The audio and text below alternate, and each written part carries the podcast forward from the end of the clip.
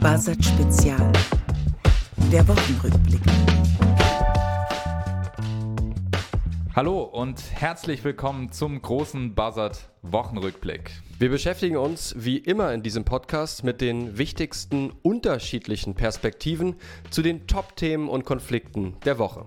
Ich bin Dario Nassal und mit mir hier im Studio ist mein Mitgründer Felix Friedrich und das sind unsere Themen heute im Podcast. Deutschland steht still. Die GDL legt mit dem größten Streik der Bahngeschichte den Schienenverkehr lahm. Ja, und wir diskutieren, ist dieses Ausmaß des Streiks noch verhältnismäßig? Dann geht es um den konservativen CDU-Flügel Werteunion, der zu einer neuen Partei werden soll. Wir fragen uns, was bedeutet die Gründung der Werteunion für die AfD bei den Wahlen in Ostdeutschland? Und was bedeutet die Parteigründung für die CDU? Als drittes Thema beschäftigen wir uns mit dem nächsten Erfolg von Donald Trump in New Hampshire. Nikki Haley gibt sich allerdings kämpferisch und wir fragen uns, hat sie noch eine Chance gegen den dominierenden Ex-Präsidenten? Und natürlich, wie immer, gibt es zum Abschluss noch zwei besonders spannende Perspektiven, die wir besonders interessant fanden, die wir nochmal zum Abschluss mitbringen. Welche das sind, das hört ihr später im Podcast.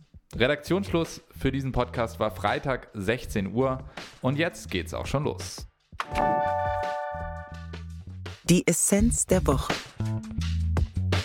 Seit Mittwochmorgen um 2 Uhr hat der längste Streik in der 30-jährigen Geschichte der Deutschen Bahn begonnen. Bis Montagabend soll der Streik laufen und ganz Deutschland gefühlt spricht darüber. Viele Menschen regen sich auf.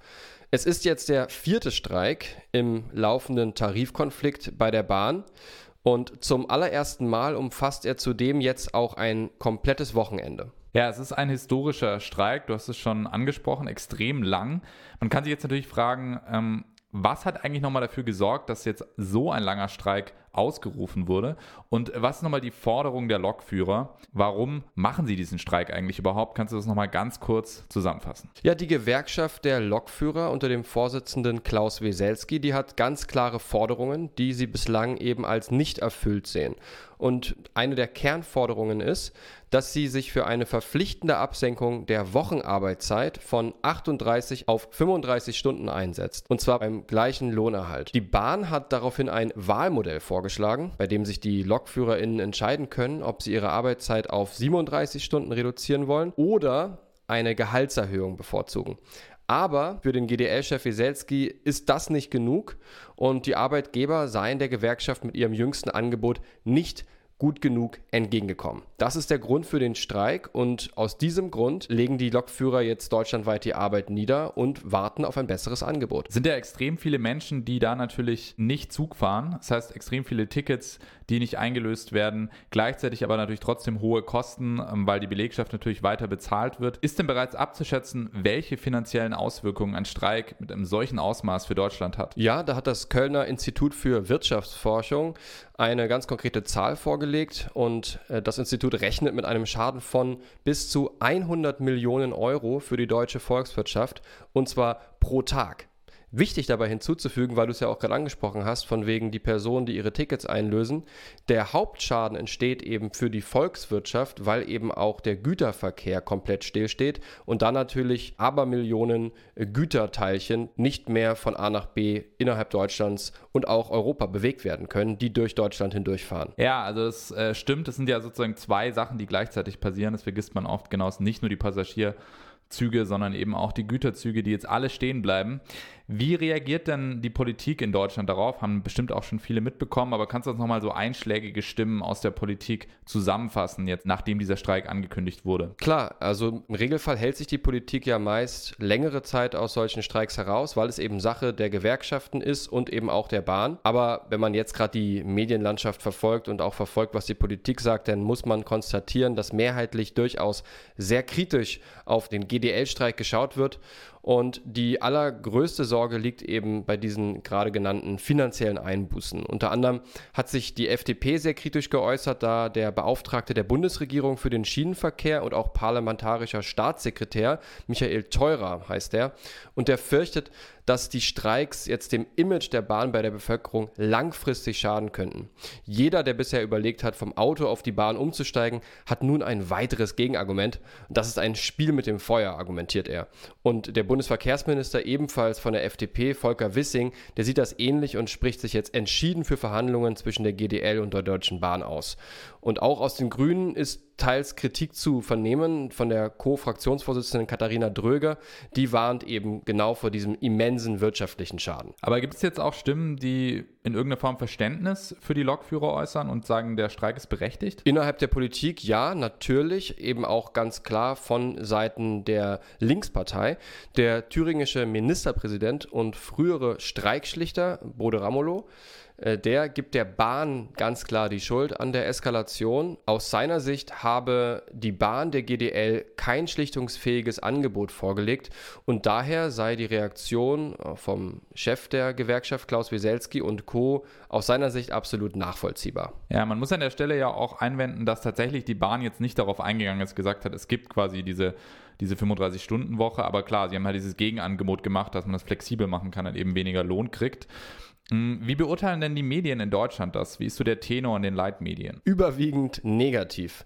Das muss man relativ klar äh, konstatieren. Also, dass dort die meisten hm, Meinungen in die Richtung gehen, dass die Lokführer hier jetzt definitiv einen Schritt zu weit gehen. Wir haben in der Buzzard-App viele unterschiedliche Perspektiven dabei, weil wir das natürlich mehrfach aufgegriffen haben, das Thema, womöglich auch nochmal aufgreifen werden. Aber kannst du uns mal eine Stimme vorstellen, die das jetzt stellvertretend kritisiert? Ja, sehr gerne. Das äh, erste Argument, was hier die Berlin-Korrespondentin der Rheinischen Post, Birgit Marschall, ähm, voranbringt. Das geht genau auf den Punkt ein, den wir gerade eben schon diskutiert hatten, nämlich den immensen wirtschaftlichen Schaden, der aus ihrer Sicht jetzt eben wegen der Streiks auch längst nicht mehr verhältnismäßig ist.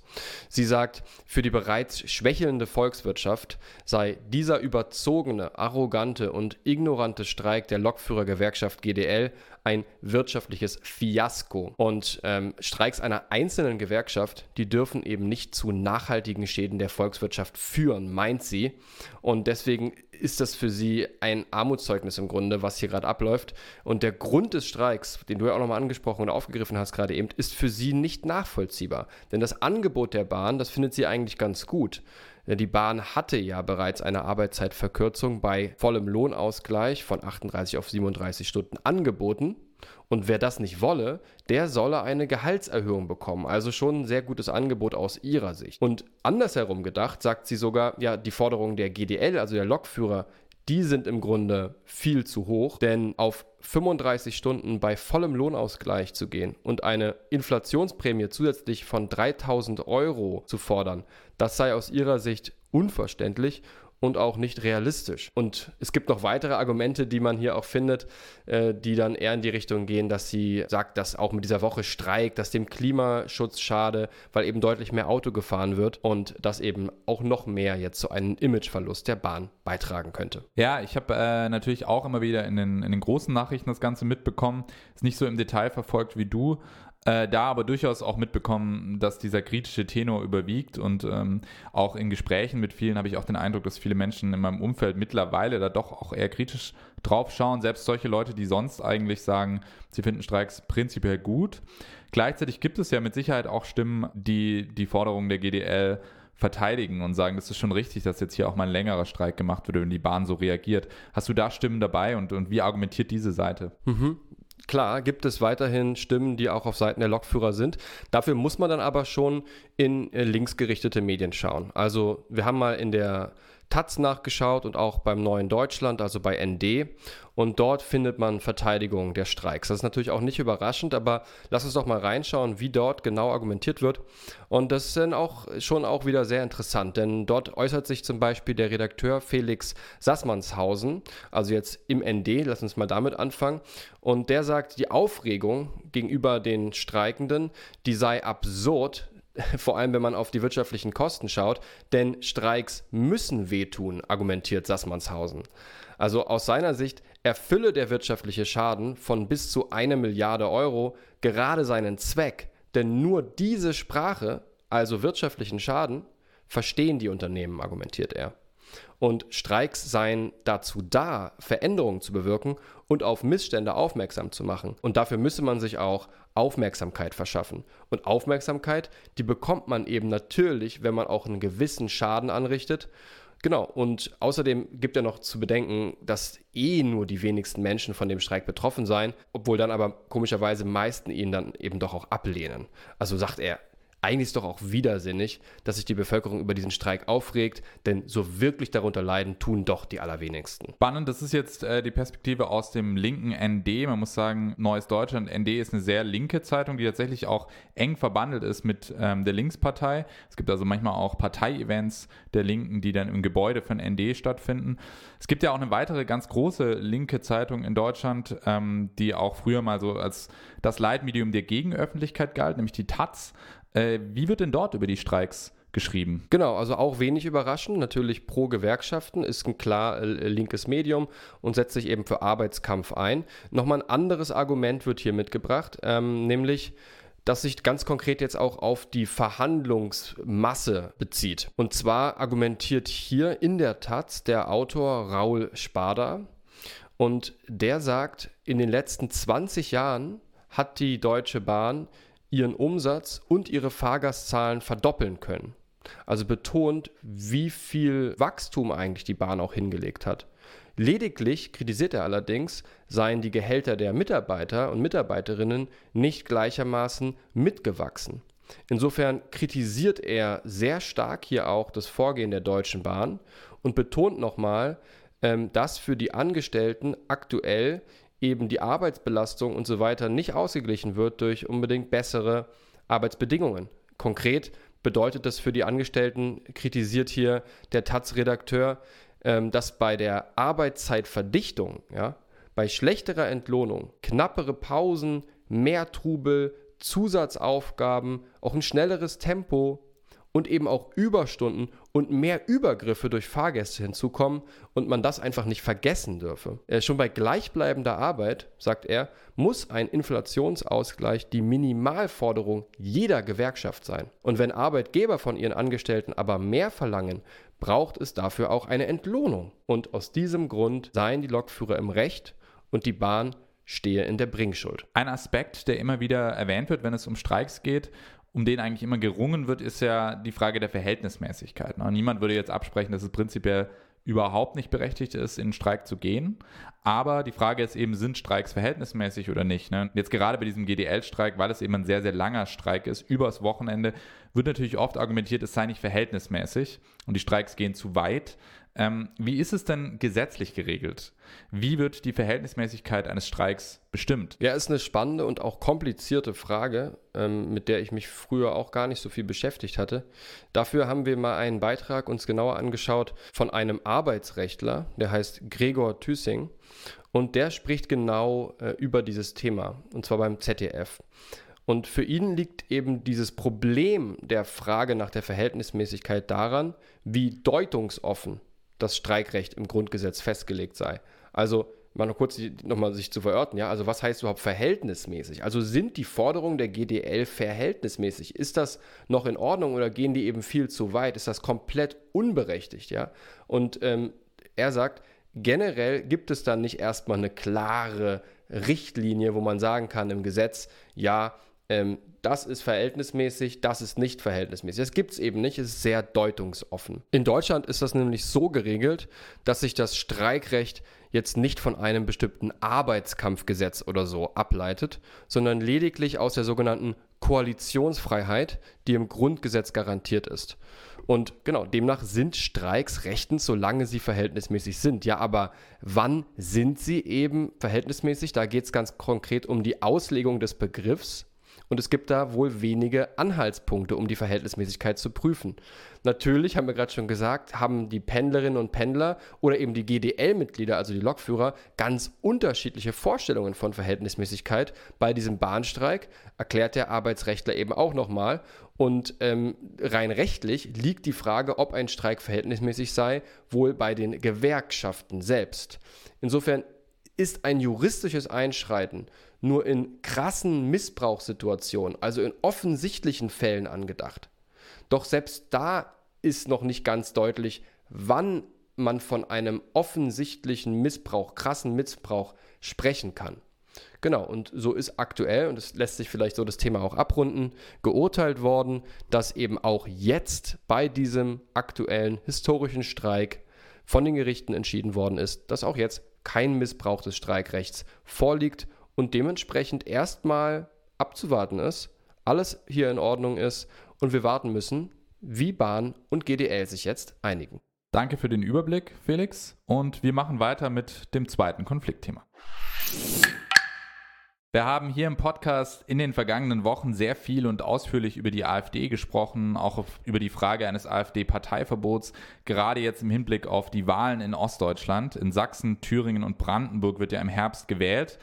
Und wir haben uns entschieden, diese Woche das Thema nicht noch weiter zu vertiefen, obwohl es natürlich weiterhin ein großes Thema war, kann man auch in der Buzzard-App nachlesen. Der Umgang mit den großen Protesten gegen die AfD und die Verbotsfrage wird natürlich weiter diskutiert.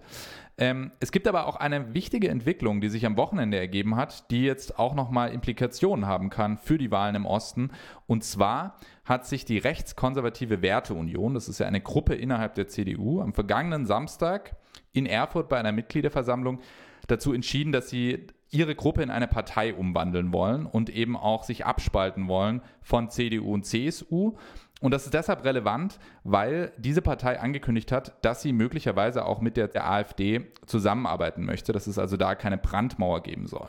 Und deshalb wird jetzt halt viel diskutiert, könnte die Werteunion, diese neue Partei, tatsächlich möglicherweise der AfD zur Macht verhelfen. So ist es und nach dem Bündnis Sarah Wagenknecht, was ja in den letzten Wochen für viel Aufsehen gesorgt hat, gibt es also jetzt in Deutschland eine weitere Parteigründung und zwar wieder auf der äh, rechten Seite des Parteienspektrums, die jetzt deutschlandweit hohe Wellen schlägt und eben für große Diskussionen sorgt. Ja, und auch vor allem im eigenen Lager. Bei CDU und CSU wird diese Parteineugründung extrem kritisiert. Also gab es einige Zitate diese Woche, zum Beispiel Sachsens Ministerpräsident Michael Kretschmer hat zum Beispiel gesagt, wir sehen doch, was das für Leute sind, also ganz abwertend, ja. Oder auch CDU-Chef Friedrich Merz hat angekündigt, er werde alle Brücken abbrechen. Eine Doppelmitgliedschaft in der Union und in der Werteunion werde nicht geduldet. Also wenn jetzt Leute in der Werteunion sind, müssen sie sich entscheiden, ob sie in der der CDU bleiben wollen oder eben der Werteunion als neue Partei beitreten wollen. Maaßen selbst, muss man sagen, hat sich ziemlich unbeeindruckt gezeigt von, äh, von dieser Kritik und hat erstmal angekündigt, ähm, dass er auf jeden Fall die Parteigründung vorantreiben werde und sie wollen sogar jetzt tatsächlich, was als sehr kurzfristig gilt, sie wollen im Herbst bei den Landtagswahlen im Osten tatsächlich antreten. Und genau das ist das, was mich bei der Werteunion aktuell am meisten interessiert. Also natürlich die Frage, inwiefern eine Werteunion zum Beispiel in Thüringen einem AfD-Kandidaten Höcke helfen könnte, die Macht zu ergreifen, wenn die Werteunion tatsächlich veritable Stimmenanteile der CDU und möglicherweise anderer Nichtwähler ähm, auf sich ziehen kann. Aber lass uns mal zu Beginn, bevor wir den anderen Aspekt äh, vertiefen, nochmal über die Folgen für die CDU sprechen. Also kann die Werteunion ähm, wirklich für die CDU zu einer Gefahr werden? Ja, also viele BeobachterInnen sind der Meinung, ähm, dass es auf jeden Fall eine Gefahr sein könnte. Also wir haben da zum Beispiel einen Beitrag dabei von der Politikredakteurin Mona Jäger in der tendenziell konservativ ausgerichteten Frankfurter Allgemeinen Zeitung. Und sie meint eben, ja, auf jeden Fall kann es eine Gefahr sein. Ihr Leitartikel trägt deshalb auch den Titel CDU in der Maßenfalle. Ja. Sie sagt, es wirkt jetzt erstmal so, als hätte Maaßen damit der CDU einen Gefallen getan. Denn wir erinnern uns, es gab ganz lange in der CDU die Diskussion, was machen wir jetzt mit Maaßen, wie können wir ihn eigentlich loswerden. Jetzt ist klar, er wird nicht länger Teil der CDU sein. Die CDU ist ihn also los. Ähm, gleichzeitig aber hat die CDU ein strategisches Problem, meint sie. Und das strategische Problem der CDU, das wird sich mit Maaßen jetzt verschärfen, denn die CDU sei in Ostdeutschland im Prinzip auf jede Stimme angewiesen, vor allem auch in Thüringen.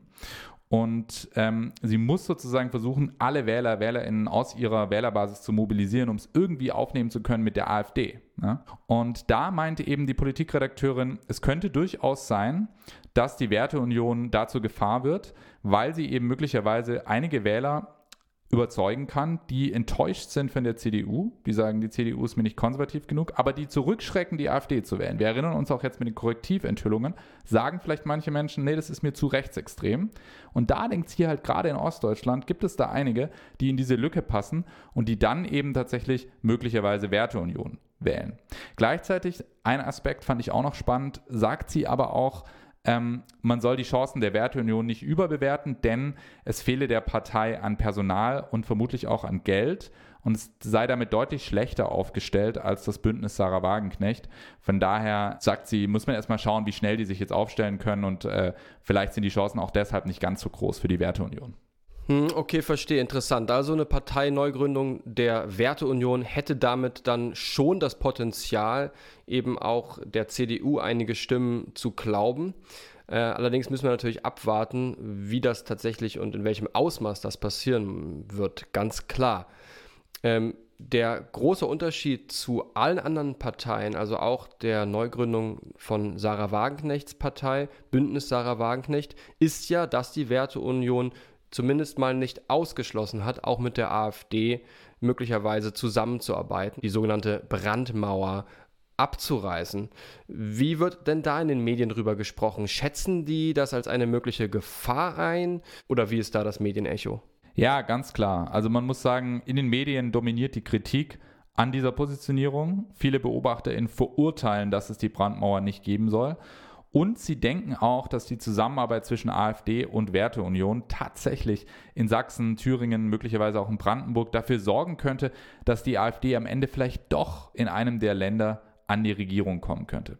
Und da haben wir einen äh, Bericht aus dem Deutschlandfunk dabei, den findet man auch in der Buzzard-App. Der ist von dem Korrespondenten Henry Bernhard. Und der erklärt eben, warum er das so bedenklich findet, äh, dass die Werteunion eben in vielen Bereichen auch inhaltlich Überschneidungspunkte mit der AfD hat ähm, und die Zusammenarbeit nicht ausschließt. Er sagt, ich zitiere, die Leute um Maaßen, Maaßen selbst, haben auch kein wirkliches Problem mit der AfD. Mit einem offenen Bekenntnis gegen alle Brandmauern und mit einer Ablehnung aller Positionen links von sich, die man für sozialistisch, wenn nicht für kommunistisch oder linksextrem hält, scheint klar, wem die Werteunion zukünftig zur Seite stehen wird. Und wenn die AfD bei kommenden Landtagswahlen zunächst im Osten an die Mehrheit der Parlamentssitze knapp heranreichen sollte, dann würde die Werteunion wohl kaum zögern, ihr zur Macht zu verhelfen, schreibt er. Ne? Also da sieht man, ähm, wie, als wie riskant er das einschätzt und eben auch, wie nah zum Teil, das sagt er auch nochmal eben, ne, wir erinnern uns bei den Korrektiventhüllungen, da waren ja auch Menschen von der Werteunion bei dem Treffen mit Spitzenpolitikern der AfD dort. Und da sagt er eben auch nochmal diese personelle Nähe, die ist eine große Gefahr. Interessant. Auch nicht so überraschend, wenn man sich genauer anschaut, wie äh, sich Maaßen als Ex-Verfassungspräsident in den letzten Monaten auch immer in Talkshows gegeben hat. Also das sind natürlich alles Punkte, die auch personell interessant sind und die man ganz genau äh, beobachten muss. Aber wird dann auch schon das inhaltliche Programm, also das mögliche Programm einer Werteunion in den Medien kommentiert? Ja, genau. Es gab nämlich schon ein Positionspapier und das hat sich der Deutschlandfunk-Korrespondent angeschaut. Äh, und ähm, er sagt eben gut, also einerseits soll eine Innenpolitik mit sehr harter Hand geführt werden, also sehr, sehr, sehr streng. Es soll eine rigide Sozialpolitik geben mit wenig Erbarmen für sozial Schwächere. Sagt er das so im O-Ton? Ähm, das ist jetzt sozusagen ein O-Ton des Deutschlandfunk-Korrespondenten, genau. Also sozusagen seine, äh, seine Kommentierung dieses Programms und eine enorm restriktive Zuwanderungspolitik, in der Minderjährige keine Sonderbehandlung erfahren sollen, also auch Minderjährige zum Beispiel abgeschoben werden können. Und eben einen starken Assimilationsdruck für Zuwanderer, also einen starken Druck, dass sie sich ähm, integrieren sollen und anpassen sollen. Aber er sagt, und das ist auch nochmal wichtig, es gibt einen ganz entscheidenden Unterschied zur AfD, und zwar bekennt sich die Werteunion zur westlichen Gemeinschaft und auch zur NATO, ganz klar, also pro NATO-Kurs. Aber dann wieder sagt er eben ähnlich wie die AfD, ähm, positionieren sie sich ganz stark gegen einen Kulturrelativismus. Das bedeutet also, ne, sie sind ganz stark zum Beispiel Feinde des Islams insgesamt als Religion und als politische Weltanschauung äh, und machen das auch klar in ihrem Programm. Zudem muss man sagen, vielleicht noch abschließend, ähm, wie die meisten Leitmedien sieht Bernhard diese Werteunion persönlich sehr, sehr kritisch und sagt eben, noch eine Partei eines gekränkten, eitlen Machtmenschen, der sich mit seiner früheren Partei überworfen hat.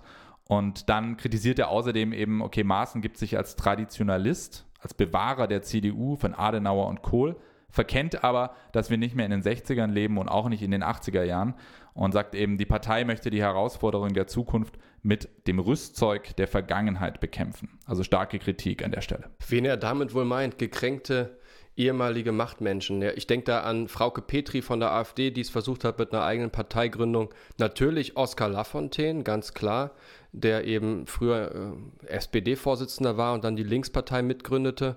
Ja, oder auch natürlich Bernd Lucke, der ja die AfD mitgegründet hat, dann aber persönlich daran gescheitert ist und ausgetreten ist.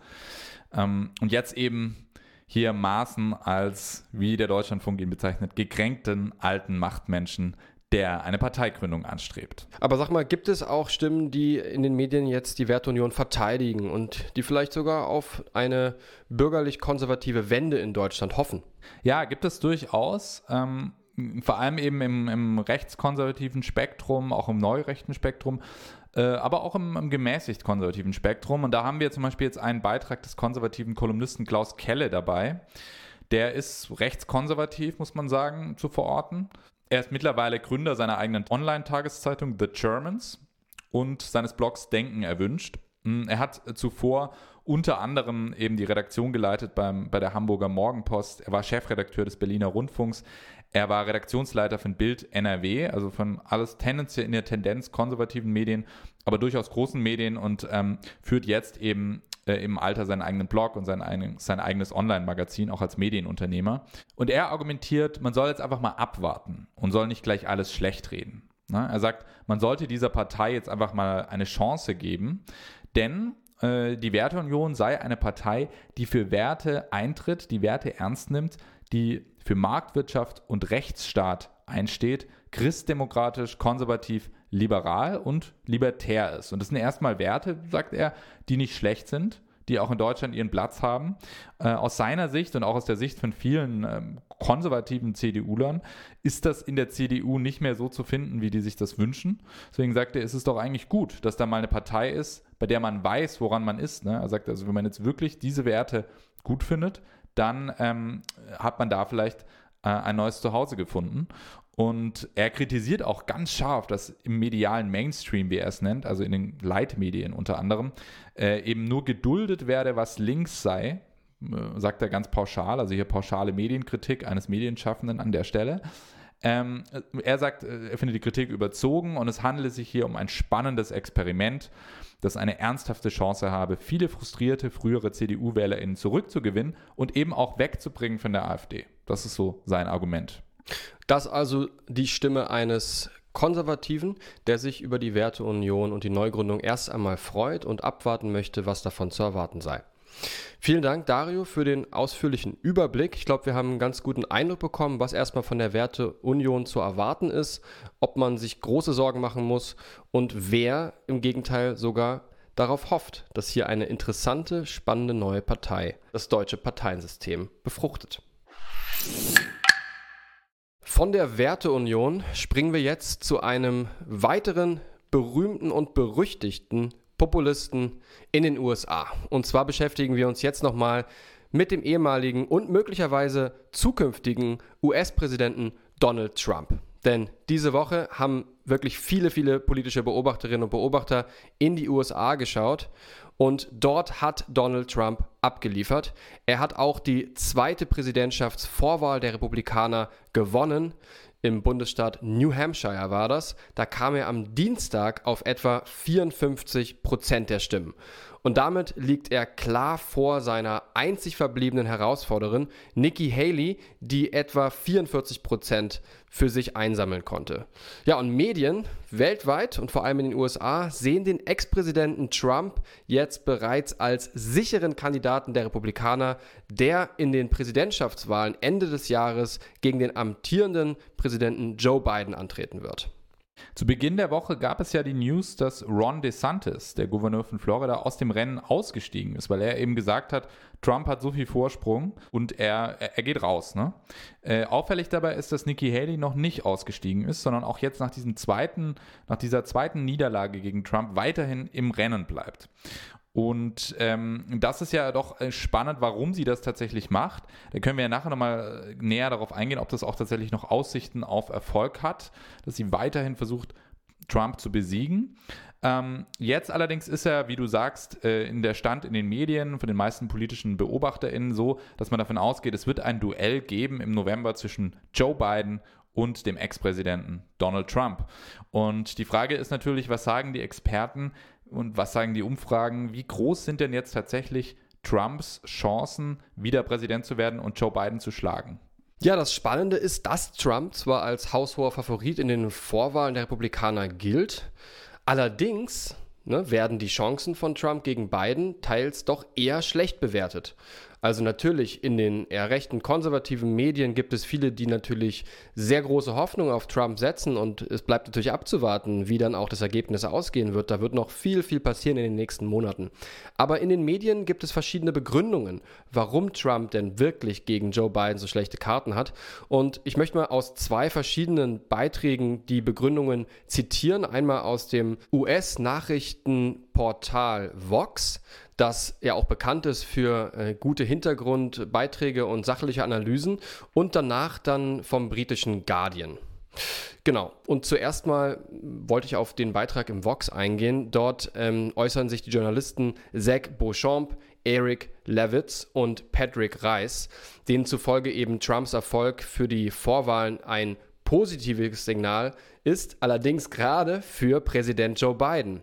Und zwar geben sie als Begründung schlicht an, dass Trumps Unbeliebtheit im Land nicht vergessen werden sollte und seine Gerichtsverfahren einfach unterm Strich Biden als seinen Konkurrenten gut dastehen lassen. Zudem ist es so, dass sie betonen, dass Haley eigentlich deutlich bessere Chancen hätte als Trump, denn sie ist eben viel jünger, hat eine viel größere Beliebtheit auch bei unzufriedenen beiden Wählerinnen und Wählern die sie für sich gewinnen könnte. Also die Vox-Journalisten, die betonen hier, dass Trump unterm Strich zu unbeliebt ist und Haley beliebter wäre bei Demokraten, die unzufrieden mit beiden sind.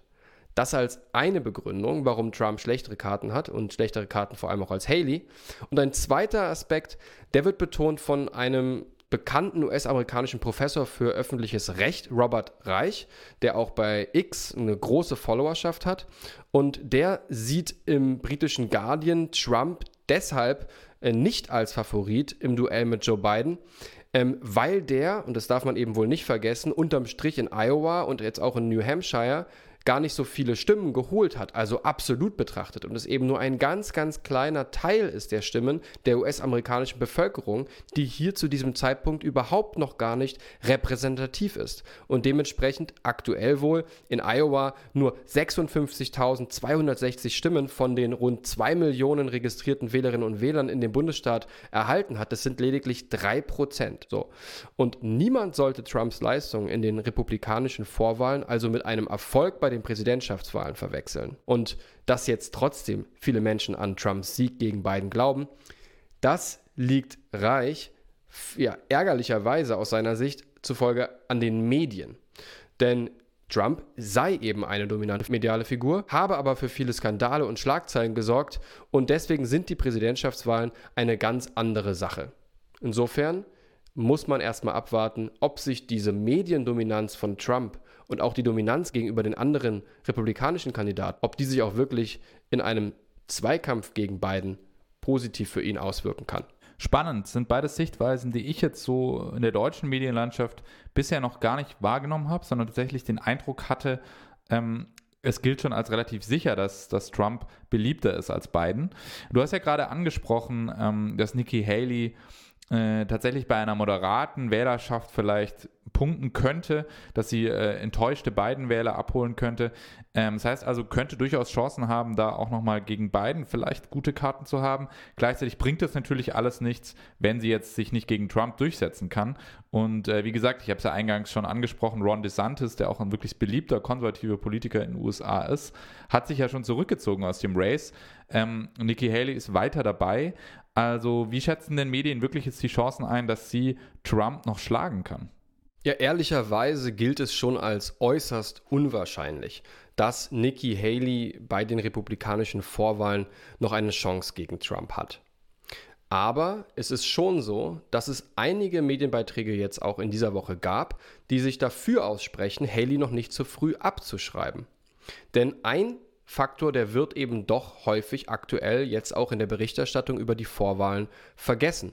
Zwar sind eben Haleys Chancen de facto nicht besonders groß, doch es ist halt wichtig, nicht zu vergessen, argumentiert äh, eine Politikexpertin und Journalistin bei The Nation, dass natürlich überhaupt nicht sicher ist, ob Trump überhaupt wird antreten können bei der US-Präsidentschaftswahl. Er hat ja noch etliche Strafverfahren am Hals und es ist nicht klar, ob Donald Trump tatsächlich überhaupt zur Wahl zugelassen wird als Präsidentschaftskandidat. Und genau aus diesem Grund argumentiert ähm, Joanne Walsh bei der progressiv-linksliberalen Wochenzeitung, dass es eben wichtig sei, dass mindestens eine republikanische Alternative zu Trump im Rennen bleibe. Anti-Trump-Republikaner brauchen jemanden im Rennen, falls er verurteilt wird, schreibt sie. Ja, und zudem betont sie eben auch nochmal, dass Haley ja mit dem Ergebnis in New Hampshire durchaus überrascht hat. Also klar, circa 10 Prozentpunkte weniger Stimmen bekommen als Trump,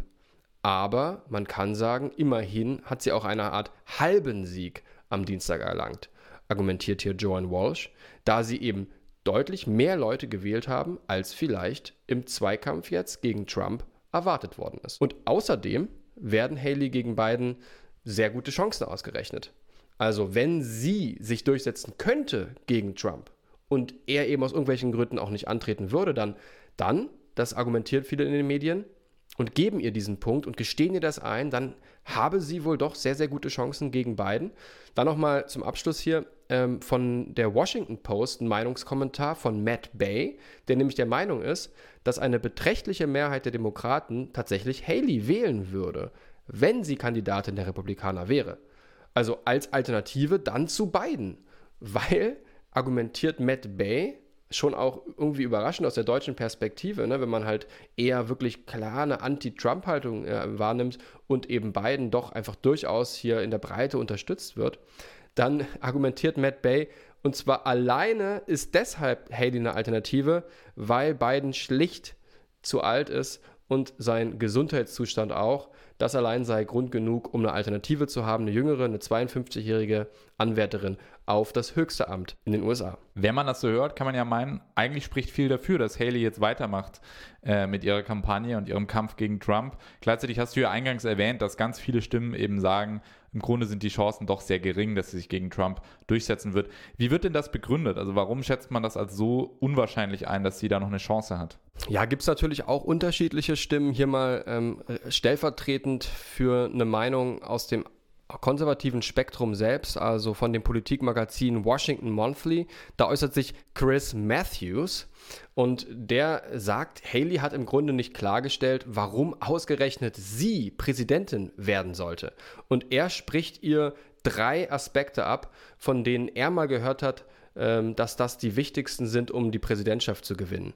Nämlich erstens eine erkennbare Motivation für die Wählerinnen und Wähler, Passion, also Leidenschaft und Spontanität.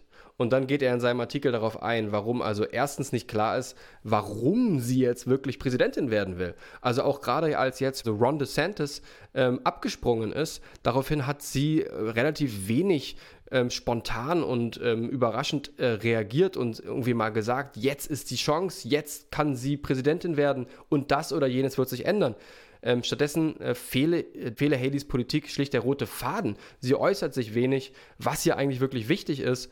Also sie macht teils auch, äh, zumindest nach der Meinung hier von Chris Matthews, ähm, widersprüchliche Angaben zu ihrer politischen Haltung. Zum Beispiel spricht sie sich gegen eine engere Beziehung mit China aus und auch gegen große wirtschaftliche Investitionen, also für eine Sparpolitik. Aber äh, gleichzeitig setzt sie eben auch auf die außenpolitische Unterstützung Israels, was aus der Sicht ähm, des Kolumnisten nicht zusammenpasst. Und eigentlich, sagt er, sind sich Trump und Haley eben von ihren Grundwerten her sehr, sehr ähnlich. Also es gibt gar keine ideologische Kluft, argumentiert er. Äh, insofern führt es dazu, dass es eigentlich schwer ist, einzuschätzen, was eigentlich inhaltlich Haley wirklich anders machen wollen würde. Und dann fehlt es eben auch an diesem Charisma, an dieser Passion in den Reden. Sei es wohl so, dass ihre Reden äh, steif wirken, teils zusammenhangslos und, das habe ich selbst auch gesehen, äh, bleibt halt immer an ihrem Skript. Also selbst als dann mal Umweltaktivisten in so eine Rede von ihr reingedrungen sind, hat sie sich nicht rausbringen lassen, sondern nach dem Störfaktor ist sie wirklich trotz der Zwischenrufe einfach wieder an ihr Skript zurückgegangen. Und das ist etwas, was hier offenbar den Kolumnisten sehr, sehr ärgert, dass sie einfach eine mangelnde Spontanität hat. Ja, und da im Vergleich zu Trump, wenn man sich Trump anguckt, da ist die, sei wohl die Motivation sehr klar, äh, warum, er, warum er Präsident werden will. Die Passion, also die Emotionalität dahinter ist klar. Er will an die Macht, er will Macht ausstrahlen. Und die Spontanität bei Trump, die kann man ihm niemand absprechen. Seine Schlagfertigkeit, die sucht wahrscheinlich seinesgleichen.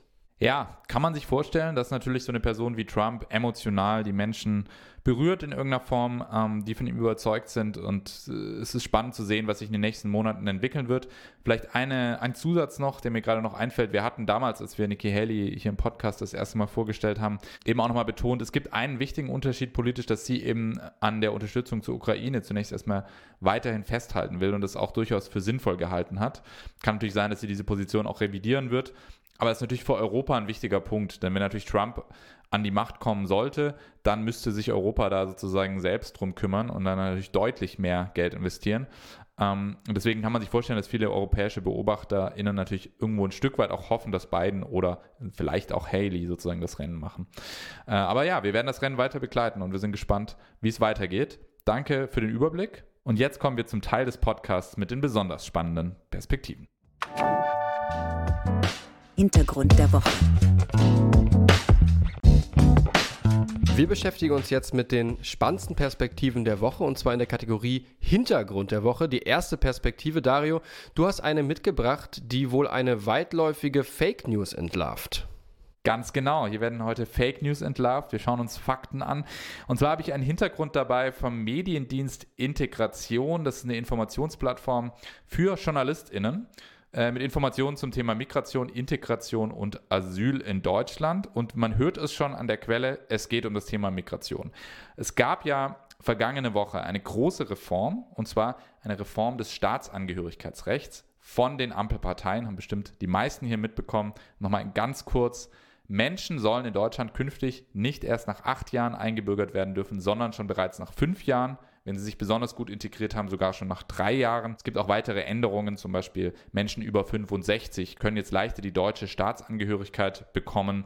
Und unter anderem gibt es auch die Pflicht, sich zum Beispiel gegen Antisemitismus zu bekennen in diesem neuen Gesetz. So, und jetzt wurde eben ganz viel darüber diskutiert, denn das neue Gesetz sieht auch vor, dass Menschen in Zukunft immer zwei Pässe haben dürfen. Also dass es auch eine doppelte Staatsangehörigkeit äh, der Standard werden soll. Und im Zuge dieser ganzen Änderungen wurde eben im konservativen Lager ganz viel gesagt, hier werde die deutsche Staatsangehörigkeit verramscht. Ne? Es werde jetzt ganz einfach, deutscher Staatsbürger zu werden, viel zu leicht und es sei eine Riesengefahr für unser Land. Also zum Beispiel tatsächlich auch in großen deutschen Leitmedien wie in der FAZ, in der Frankfurter Allgemeinen Zeitung, äh, der Innenpolitik Redakteur Reinhard Müller, der sagt, die deutsche Staatsangehörigkeit wird verschleudert. Und er sagt eben, andere Einwanderungsländer schützen ihre Grenzen, kontrollieren Migration und wählen genau aus, wen sie zum Staatsbürger machen. Aber in Deutschland eben wäre das jetzt viel zu einfach und das würde zu einem riesigen Migrationsdruck führen. Oder auch in der NZZ, in der Neuen Zürcher Zeitung, wird argumentiert, Deutschland werde zum Spitzenreiter von Ländern, die eine besonders kurze Frist für Einwanderung verlangen. So. Und wenn man das erstmal so liest, denkt man sich vielleicht wirklich, ja, okay, es ist wirklich riskant, was Deutschland hier macht, weil andere Länder da viel vorsichtiger sind und Deutschland viel zu lax mit den Einwanderungsregeln umgeht. Aber das ist es offenbar nicht, wenn ich das hier schon richtig verstehe. Und das wird wahrscheinlich der Hintergrund noch genauer darlegen, oder? Ganz, ganz, genau. Wie ich eingangs schon als Cliffhanger quasi verraten habe, geht es um Fake News. Und in diesem Fall ist es tatsächlich so, dass diese Behauptungen, die da aufgestellt werden, einfach faktisch falsch sind. Ähm, und da haben wir eben den Hintergrund der Woche dabei. Wie gesagt, für Mediendienst Integration, da haben sich die beiden JournalistInnen Cordula Eubel und Fabio Gelli mal angeschaut, wie die Einbürgerungsregeln in Europa aufgestellt sind. Und die sagen eben, es stimmt überhaupt nicht, dass Deutschland im internationalen Vergleich laxe Regeln bei der Einbürgerung hat oder seine Staatsangehörigkeit in irgendeiner Form verramscht. Im Gegenteil, bisher sind die Regeln in Deutschland zur Einbürgerung im Vergleich zu allen europäischen Ländern extrem streng. Ja. Auch die Aufenthaltszeit von Menschen, bis sie einen deutschen Pass bekommen können, war bisher in Deutschland mit am längsten in ganz Europa. In der Mehrheit der Länder in Europa und auch weltweit liegt sie bei fünf Jahren oder sogar weniger. Also es gibt ganz viele Länder, wo man schon schneller eingebürgert werden kann oder auf jeden Fall nach fünf Jahren. Ja. Und ähm, die haben auch so eine Tabelle dort in diesem Beitrag, die zeigt eben, welche Regeln man befolgen muss, um eingebürgert zu werden. Und da sieht man eben im Vergleich, dass die Regeln in Deutschland, die Kriterien extrem streng sind. Also es gibt hier so verschiedene Kriterien. Also in Deutschland braucht man einen Sprachtest, man braucht ein Bekenntnis zu Grundwerten, man braucht ausreichendes Einkommen und man muss einen Einbürgerungstest machen bisher.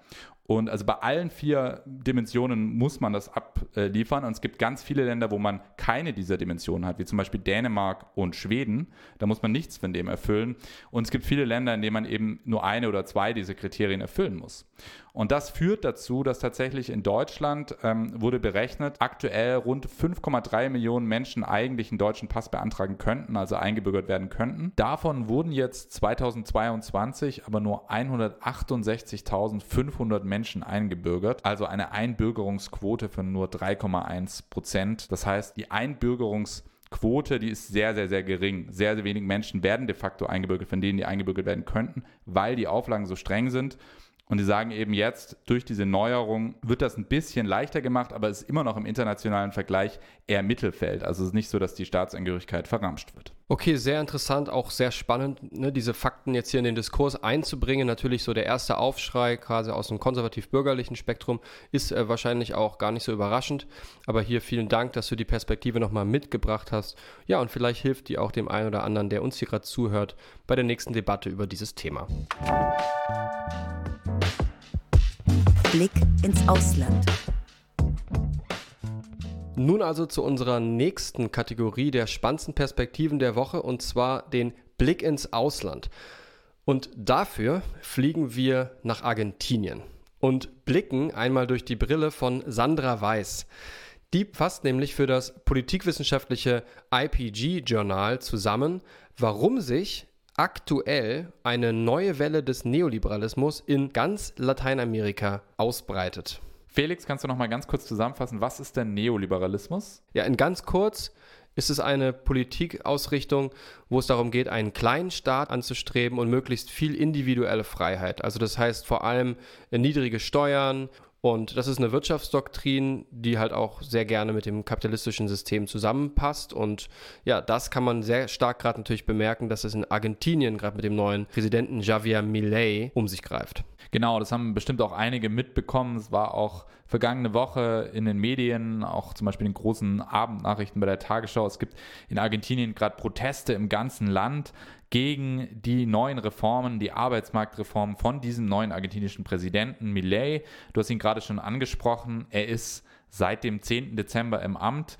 Er, er tritt ein bisschen auf wie so ein Rock'n'Roller mit Lederjacke und irgendwie langen, wuseligen Haaren und hat diese äh, extrem radikalen Ideen aus europäischer Sicht ähm, haben sich da viele ähm, darüber gewundert, dass der es tatsächlich ins Amt geschafft hat, denn er verfolgt ein marktliberales Programm und wirklich auch ein radikales Programm, harte Sparmaßnahmen, keine Bürokratie mehr. Er will ganz viel privatisieren, was jetzt noch in öffentlicher Hand ist äh, und will damit das Land aus der Krise führen. Äh, er hat auch zum Beispiel dafür gesorgt, dass, dass äh, die eigene Währung abgewertet wird. Er hat sogar äh, angekündigt, möglicherweise den Dollar als, als Währung einzuführen. Also wirklich sehr marktliberal, sehr wirtschaftsfreundlich, äh, aber eben auch ganz, ganz starke Reformen angekündigt, ähm, was den öffentlichen Sektor angeht. Und wie du sagst, ein klassisch neoliberaler Kurs. Und es ist ja schon eine große Kurswende, denn Argentinien gilt ja traditionell als links dominiert, in den letzten Jahren auch, ähm, wendet sich jetzt hin zu dieser radikal neoliberalen Politik.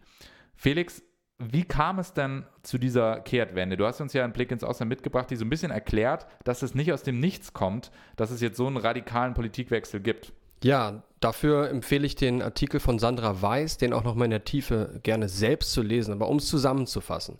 Im Kern ist es nämlich gar nicht so überraschend, wie sie beschreibt, denn der Neoliberalismus habe sich bereits Anfang der 1990er Jahre in Lateinamerika, also nicht nur in Argentinien, ganz Lateinamerika verbreitet. Und das geht zurück auf die Initiative von Unternehmen und Denkfabriken, die sich in dem libertären Netzwerk, dem sogenannten Atlas-Netzwerk, zusammengeschlossen haben. Und das hat sich halt über die letzten 20, 30 Jahre halt viel mehr aufgebaut und auch aufgebläht. Mittlerweile sind in dem Netzwerk über 500 Denkfabriken in über 90 Ländern. Und das ist eben ein libertäres Netzwerk. Das äh, setzt sich dafür ein, dass jetzt überall Steuererleichterungen und anderweitige Erleichterungen für Unternehmen die größte politische Maxime werden. Und zwar in ganz, ganz vielen anderen Staaten und Ländern weltweit. Ganz spannend ist, also dass dieses Netzwerk quasi hinter den Kulissen mit vielen Regierungen spricht, in Form von wissenschaftlichen Artikeln, aber auch Lobbyismus, eben argumentiert, warum eben neoliberale Politik, also Steuererleichterungen für Unternehmen, Freihandel, offene Märkte und so weiter, warum die eigentlich wirklich so gut sind. Und dieses Netzwerk äh, wird finanziert dabei eben von großen Öl- und Tabakfirmen, von Milliardärsfamilien und Medienmogulen.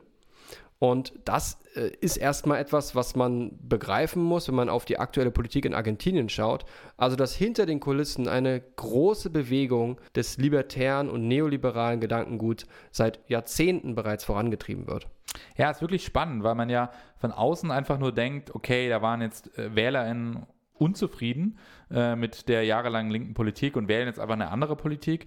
Und sie erklärt quasi, hinter den Kulissen wurde jetzt über Jahrzehnte hinweg schon Politikwechsel geplant und wurden auch Menschen beeinflusst, also PolitikerInnen beeinflusst durch eben Thinktanks, durch Lobbygruppen, äh, andere Politikinhalte vorzuschlagen und eher einen neoliberalen Kurs einzuschlagen. Und wenn man äh, Südamerika hört, denken viele wahrscheinlich auch an Brasilien und Bolsonaro, der auch ähm, bekannt war als rechtspopulistischer Politiker, aber eben auch als sehr neoliberaler Politiker, der eben auch versucht hat, Steuererleichterungen durchzuführen.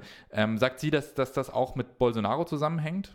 Ja, den nennt sie als ein Beispiel ähm, dafür, dass jetzt diese neoliberale Welle, die durch ganz Lateinamerika schwappt, dass die eben auch besonders gefährlich ist, weil die einhergeht und das ist neu mit dem Autoritarismus. Und als Beispiel nennt sie tatsächlich den Ex-Präsidenten Bolsonaro in Brasilien, weil der halt genau einerseits prototypisch libertär, also neoliberal, sich ganz klar für das private Unternehmertum ausspricht und das teils verherrlicht aber andererseits, also nicht wie in liberalen Demokratien üblich, den Rechtsstaat versucht zu stärken, sondern gleichzeitig den Staatsapparat also ein Stück weit aufbläht, das ist entgegengesetzt zu der neoliberalen Denke, und militarisiert und Überwachung und so weiter eben ausbaut und verstärkt.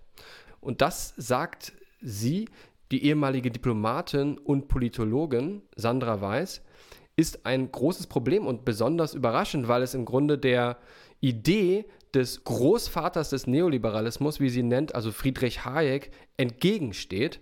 Denn der hatte das Konzept im Grunde nach dem Zweiten Weltkrieg entworfen, auch als Gegenmittel zu politischer Tyrannei und Diktaturen. Denn also Marktoffenheit, Handel mit anderen Nationen, ne, Privatisierungen, das alles, das war die Idee, dass das den Frieden auf der Welt eher vergrößert. Also auch funktionalistische äh, Denkweise ist das hier. Und jetzt zeigt sich aber, dass sich der Neoliberalismus deutlich mehr mit einem autokratischen Gedankengut mische und dass das eben eigentlich der Idee des Neoliberalismus zuwiderläuft.